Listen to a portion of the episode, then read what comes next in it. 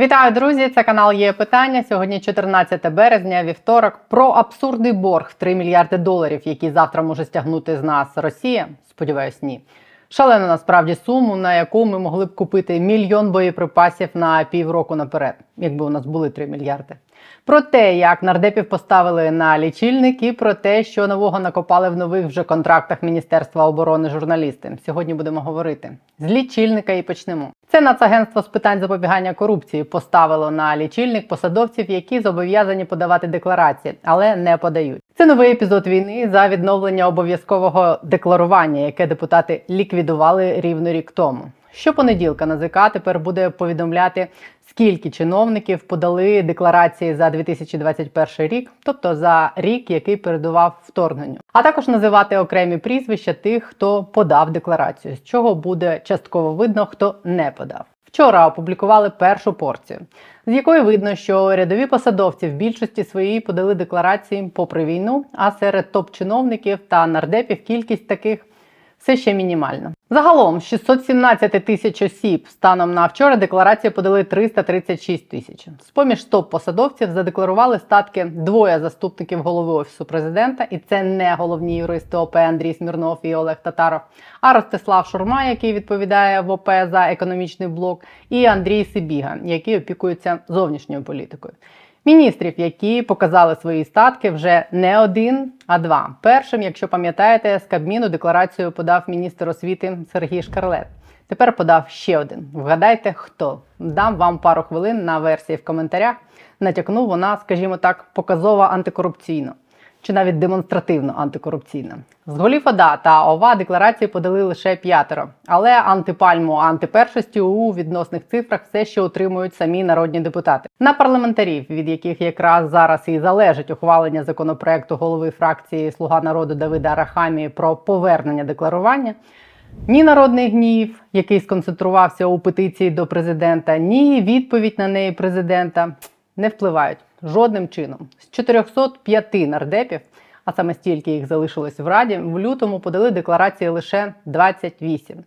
І за останній місяць до них доєднався лише один. Тепер їх 29. Якщо парламент втримає цей турборежим, то я підрахувала, що дев'яте скликання встигне подати декларації за 2021 рік приблизно за 31 рік і 4 місяці. Але я все ще сподіваюся, що закон про повернення обов'язкового декларування вони проголосують трошки швидше ніж в 2054-му. Лічильник тих, хто подав декларації, висить тепер на головній сторінці НАЗК в інтернет. Можете щопонеділка перевіряти самі. Гральний бізнес все одно заборонили, тож маєте тоталізатор суворих часів. Шкода, що немає там прізвищ. Цікаво, чи подав декларацію, наприклад, сам Давид Арахамія і, наприклад, керівництво парламенту. Далі Міноборони вчора журналісти каналу Бігус.Інфо показали розслідування про те, що змінилося у виправлених після скандалу з яйцями контрактах міністерства. Вони проаналізували ціни в одному з контрактів, а також отримали від військових однієї з частин копії видаткових накладних, за якими тим постачали продукти в січні і лютому. Військовим ціни в накладних видались за високими для січня. Розслідування ось за цим посиланням не буду переказувати повністю. Загалом, в підсумку цієї історії ціни в контрактах після скандалу зменшились в порівнянні з тими, які показував Юрій Ніколов у статті в дзеркалі тижня що теоретично має означати, що через той вибух обурення, який ми пережили, Міністерство оборони таки зекономить на закупівлях скількись мільярдів. Проплати по тому самому опублікованому Ніколовим контракту так і не були здійснені. Це журналістам в цьому розслідуванні підтвердив один з постачальників, е, з яким їм вдалося поговорити. Проплати, виходить, були зупинені якраз саме після публікації дзеркалом тижня копії одного з тих контрактів з завищеними цінами. За підрахунками Юрія Ніколова йдеться десь про зекономлених 6-7 мільярдів гривень. Але нагадаю, цифри збитків, завданих і незавданих, начебто обіцяли підрахувати і офіційні органи. Також один з двох постачальників підтвердив, що яйця в контрактах зазначаються все ж таки в штуках, а не в кілограмах. Те, що ціни на окремі продукти в оновлених вже контрактах все ще вище ринкових постачальники пояснюють ризиками інфляції, тим, що їм нібито доводиться доставляти продукти на далекій відстані. Але загалом складається враження, що завдяки отій складній формулі обрахунку, так званої послуги харчування, яку використовує Міністерство оборони, кожен з постачальників міністерства просто продовжує заробляти дещо більше виправданого просто на різних продуктах. Тобто, умовно, у одного капуста за завищеними цінами, у іншого яйця, у третього картопля. Умовно. Мабуть, підтвердженням цього припущення є яблука по 51 гривні, накладні на які показала вчора інша журналістка Тетяна Ніколаєнка з видання Цензорнет. Їй копії накладних також прислали здивовані цінами військові однієї з частин. Побачивши накладну з яблуками по 51 гривні, військові так зраділи, що самі пішли в магазини, пофоткали ціни. 17,22 за нормальні яблука, скоріше за все, польські, але військові будуть їсти по 51 яблучки розміром з куряче яйце. Пише вона. В накладній, яку показала журналістка, постачальникам міністерства зазначена все та сама компанія Active Company, яка і фігурувала в скандальному контракті, який оприлюднив Ніколов, де фігурували яйця по 17.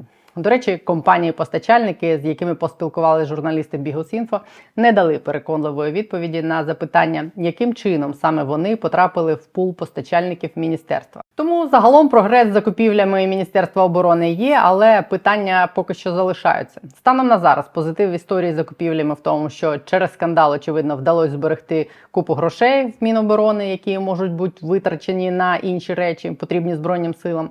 Але головне на тлі скандалу був ухвалений законопроект, який теоретично має зробити закупівлі міністерства більш прозорими. 24 лютого рада проголосувала за нього. З 2 березня він лежить на підписі у президента. Наскільки мені відомо, зараз Міністерство оборони шукає нову людину, яка буде займатися закупівлями, прозорими закупівлями. Очевидно, на місце звільненого в розпал скандалу з яйцями заступника Олексія Резнікова В'ячеслава Шаповалова, який відповідав за тилове забезпечення збройних сил України. Його одразу після звільнення нагадаю затримало Держбюро розслідувань. Шаповалов перебуває під вартою вже півтора місяці. 2 лютого Печерський суд відправив його за грати з альтернативою застави у 402 мільйони гривень. ДБР тоді стверджувала, що Шаповалов лобіював укладення договорів про постачання продуктів за завищеними цінами, а також закупівель бронежилетів, касок та інших речей для збройних сил. Але розслідування ведеться не за статтею пов'язаною з корупцією, а за статтею про перешкоджання Збройним силам України. Тому все ще є підстави вважати, що справу ДБР відкрило для того, щоб перешкоджати розслідуванню, яке вже вело на той момент Національне антикорупційне бюро. Все це означає, що треба стежити. І за тим, чим закінчиться історія Шаповалова, і що зміниться в закупівлях Міністерства оборони, і що покаже розслідування Національного антикорупційного бюро, у якого тепер нагадаю новий керівник.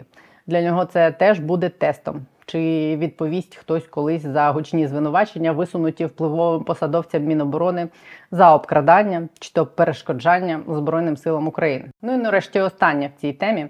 Другим з двох міністрів, який подав декларацію за 2021 рік, став якраз міністр оборони. Логічно, я вважаю, хочеш боротись з корупцією, почни з себе. Питання його відставки знято, я так розумію, з порядку денного, судячи принаймні з його заяв минулого тижня в інтерв'ю виданню Ліга.нет на запитання, чи піде він у відставку, якщо Шаповалова визнають таки винним. Олексій Резніков відповів: А чому я маю подавати у відставку? У нас за конституцією є поняття індивідуальної відповідальності за скоєння злочину. Якщо суд визнає його винуватим, я визнаю, що помилився кадрово. В умовах, коли політичну відповідальність ніхто нести не збирається, а юридично ще під питанням, це просто ставить нас усіх в умови, коли до діяльності міністра і міністерства буде просто прикута більш прискіплива увага. Хоча ми і так давно всі є заручниками настільки погано працюючої системи судів і правоохоронних органів, що ставимось до всього, виходячи не з презумпції невинуватості, а з презумпції винуватості, якраз і змінити це можна лише змінивши суди, правоохоронні органи і багато чого ще.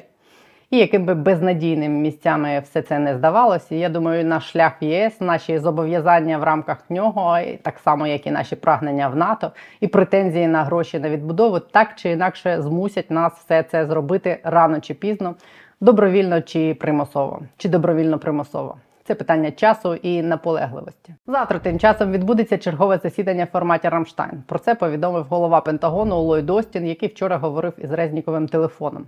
Що буде стояти на порядку денному, ні один, ні інший не озвучували. Можливо, серед тем обговорення будуть нарешті літаки. Сьогодні прем'єр-міністр Польщі Матеош Моровецький, відповідаючи на запитання журналістів, сказав, що протягом наступних 4-6 тижнів може відбутися передача Україні винищувачів Міг 29 Раніше він же говорив про готовність Варшави передати нам свої винищувачі в рамках міжнародної коаліції і висловлював переконання, що в майбутньому Україна отримає і F-16. А два тижні тому міністр оборони Словаччини Ярослав Наць сказав, що його країна розглядає можливість надати Україні 10 міг 29 які були знято з озброєння. Як в історії з танками, якась країна має зробити це першою, щоб приєднались інші. Сподіваюсь, завтрашній Рамштайн нас до цього принаймні наблизить. Але ще більш нагальною проблемою залишається питання боєприпасів для збройних сил України. Блумберг пише сьогодні, що Європейський Союз намагається знайти спосіб швидкого їх постачання Україні. Джерела видання стверджують, що наступного тижня Європейський Союз може підписати план спільної закупівлі боєприпасів для збройних сил. Зараз вони визначаються з обсягом і механізмом фінансування, яке дозволить забезпечити Україну 155-мм снарядами, які необхідні цьогоріч. Країни-члени вже політично погодились підтримати Україну додатковими снарядами. Проте поки що не дійшли згоди, хто і скільки грошей має виділити на це. Буде це обов'язкове фінансування пропорційно розміру економік, чи це будуть добровільні внески. За оцінками цього року нам знадобиться мільйон снарядів. Минулого місяця Естонія запропонувала країнам Євросоюзу вкласти приблизно 4 мільярди євро в те, щоб забезпечити таку кількість оскільки Росія за день війни вистрілює таку ж кількість боєприпасів, яку Європа може виробити за місяць, ЄС терміново потребує збільшення оборонно-промислового потенціалу аргументували естонці. Їх план передбачає збільшення європейської промисловості в сім разів, щоб упродовж наступних шести місяців виробити 1 мільйон тих самих 150-мм снарядів. В цьому плані, на який посилається Bloomberg, естонці наводили наступні цифри. Україна використовує від 60 тисяч до 210 тисяч боєприпасів на місяць. А європейська оборонна промисловість має потужність для виробництва лише 25 тисяч снарядів щомісяця поки що. Але не тільки Рамштайном буде важливий завтрашній день. Завтра Україна може отримати рішення лондонського суду у надважливій для нас справі ціною в 3 мільярди доларів і навіть більше. Цифра співставна з тією самою сумою, яка необхідна на виробництво мільйону боєприпасів. Верховний суд Великої Британії завтра має винести вердикт у справі про борг у 3 мільярди доларів, що їх намагається вже багато років стягнути з нас Росія. Мова йде про так звані бонди Януковича. Це бонди, які були випущені Україною в останні дні перед втечею Януковича у Ростов. Міцні господарники на той момент догосподарювались до того, що державний бюджет пробив дно. Там не залишилось грошей навіть на заробітну плату державним службовцям. Ті бонди викупила Росія. У 2015 році, коли бонди треба було погасити, новий вже уряд ввів мораторій на виплату цих трьох мільярдів. Росія подала на Україну в лондонський суд. Суд прийняв сторону Росії і постановив, що бонди повинні бути погашені. Україна подала апеляцію. Одним з наших аргументів було те, що Україна випустила ці бонди під політичним тиском самої Росії, яка в такий спосіб на такому фінансовому гачку намагалась не допустити підписання Україною угоди про асоціацію з ЄС. Україна доводила суді, що бонди були випущені під примусом, фактично злочинним, і тому вона не зобов'язана їх повертати. І апеляційний суд Англії прийняв цей аргумент як вагомий, очевидно, погодившись з тим, що такого характеру зовнішнє фінансування може розглядатися як метод примусу однією країною іншої до певних дій. Справи почали переглядати з того часу і триває суперечка.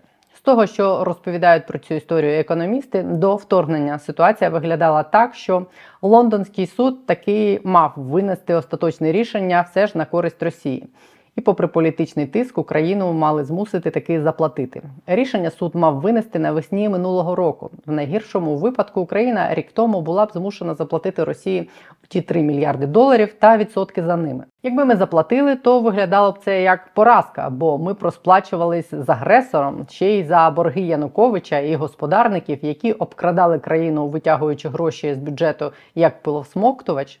Причому в борги ці вони влізли ці попередники, аби Україна не вступила в ЄС.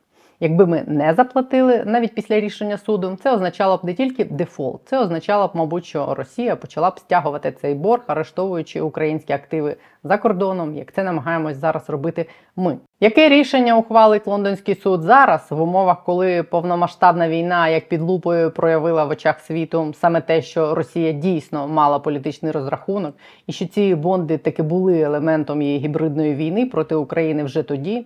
Можна сказати, її початком. Завтра дізнаємось і сподіваємось на хороші новини і з Лондону, і з Рамштайну, і з Верховної Можоради. Мені здається, повернути обов'язкове декларування не важче ніж знайти 4 мільярди на мільйон боєприпасів. Чи важче? Подивимось, бережіть себе, вірте в перемогу. Не забудьте підписатись, натиснути вподобайку. І пам'ятайте, що в наших складних обставинах концентруватись треба на зусиллях, а не на результаті. Часом прийде і результат. Побачимось завтра. Па!